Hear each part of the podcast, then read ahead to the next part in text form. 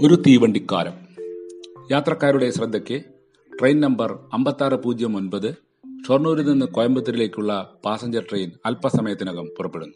Announcement കേട്ട് ട്രെയിനിന്റെ അകത്ത് കയറി ഇടത്തെ വശത്തെ വിൻഡോക്കരികിൽ രവി അന്നത്തെ ദിവസവും ആ യാത്രയോടെ ആരംഭിച്ചു. അടുത്തിടെയാണ് ട്രാൻസ്ഫർ ലഭിച്ച് ഇത്തരത്തിലുള്ള പ്രഭാത സവാരിക്ക് തുടക്കമിട്ടത്. ജീവിതം തന്നെ നിരന്തര യാത്രകൾ കൊണ്ടാണല്ലോ സമ്പന്നമാകുന്നത്. പുതിയ അനുഭവങ്ങളോടെ അത് സമ്മാനിക്കാൻ ഭൂമി ഉരുണ്ടുകൊണ്ടേയിരിക്കുന്നു. മനസ്സിനെ എങ്ങനെയാണ് സ്വയം സാന്ത്വനിപ്പിക്കാറുള്ളത്. ഏകാന്തതയിൽ വിഷാദത്തിനെ ഇങ്ങനെ ആട്ടിയകറ്റുകയും യാത്രകൾ ആസ്വദിച്ച് മനസ്സിന് ഉഷാറാക്കുകയും പതിവായി. പാലക്കാടൻ ദൃശ്യങ്ങൾ അതിനുതകുന്നതുമായിരുന്നു. കാറ്റും വെയിലും സമ്മിശ്രമായി നിൽക്കുന്നു. അരികുകളിലൂടെ നീളുന്ന കുന്നുകൾ ഇളകുന്ന മരച്ചിലകളിൽ നിന്ന് പറന്നകലുന്ന പറവക്കൂട്ടങ്ങൾ. കൈവീശി ശുഭയാത്ര നേരുന്ന കരിമ്പനപ്പറ്റങ്ങൾ. വലത്തെ വശത്താണ് ഇരിപ്പിടമെങ്കിൽ ഭാരതപ്പുഴയാകും സമ്മാനങ്ങൾ നൽകുക. മണത്തിളക്കത്തിന് മാറ്റുകൂട്ടുന്ന കൈച്ചാലുകൾ. അതിൽ ആകാശ നീലിമ കണ്ണോ കണ്ണാടി നോക്കും. നെൽവയലുകളിൽ പച്ചക്കറിപ്പാടങ്ങളിൽ പച്ചപ്പ് കനമിട്ട് കുളിരേകും. വൈദ്യുത കമ്പികളിൽ തട്ടിത്തട്ടി മുന്നോട്ടു പായുന്ന ട്രെയിനുകളിൽ കാത്തിരിപ്പിന് ശമനം വന്നെത്തും. അങ്ങനെ ഇരുന്ന് സ്വല്പനേരം കണ്ണടച്ചപ്പോൾ ഗൃഹാതുരമായ ഓർമ്മകൾ പലതും കടന്നുവരും. കുറെ കൊല്ലങ്ങൾക്ക് മുമ്പേ കാതടപ്പിക്കുന്ന കൽക്കരി എഞ്ചിനുകൾ ചീറിപ്പാഞ്ഞിരുന്ന കാലത്ത് ഇതേ വഴിയിലൂടെ പഴനിമലയിലേക്ക് പോയ സംഭവം. അച്ചമ്മയും അച്ചാച്ചനും അച്ചമ്മയും അച്ഛനും അമ്മയും ഒത്തുചേർന്ന് നടത്തിയ ഒരു ആ അമ്പലയാത്ര. അങ്ങനെ അന്നവർ ഒലവക്കോട്ടെത്തി. ഇപ്പോഴും അത് ഓർമ്മ ചിത്രങ്ങളായുണ്ട് ചായ് ചായ് എന്ന് വിളിച്ചു പായുന്ന വിൽപ്പനക്കാർ. ചുരുളൻ അരിമുറുക്കുകൾ വിൽക്കുന്ന തമിഴത്തികൾ അവരുടെ വാർമുടിയിൽ കനകാംബരപ്പൂക്കൾ വാടിയുണങ്ങിയിരുന്നു.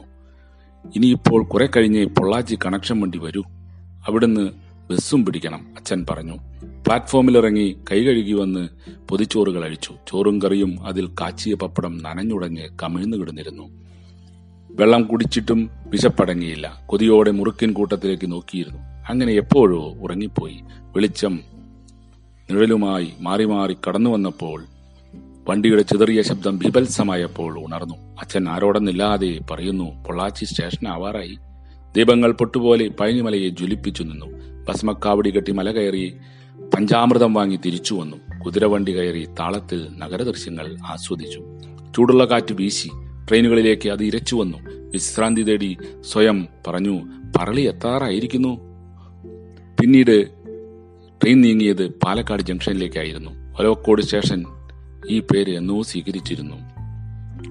ഇറങ്ങാനായി പലരും പെട്ടികളെടുത്ത് തിടുക്കം കൂട്ടി. പത്തു മിനിറ്റ് സമയം. ഇവിടെ നിർത്തിയിട്ട് ഇനി യാത്ര തുടരൂ. ഒരു ഗ്ലാസ് ചായ വാങ്ങിച്ച് പ്ലാറ്റ്ഫോമിലൂടെ നടന്നു. ജനക്കൂട്ടം സ്റ്റേഷന് പുതിയ ഭാവം നൽകി.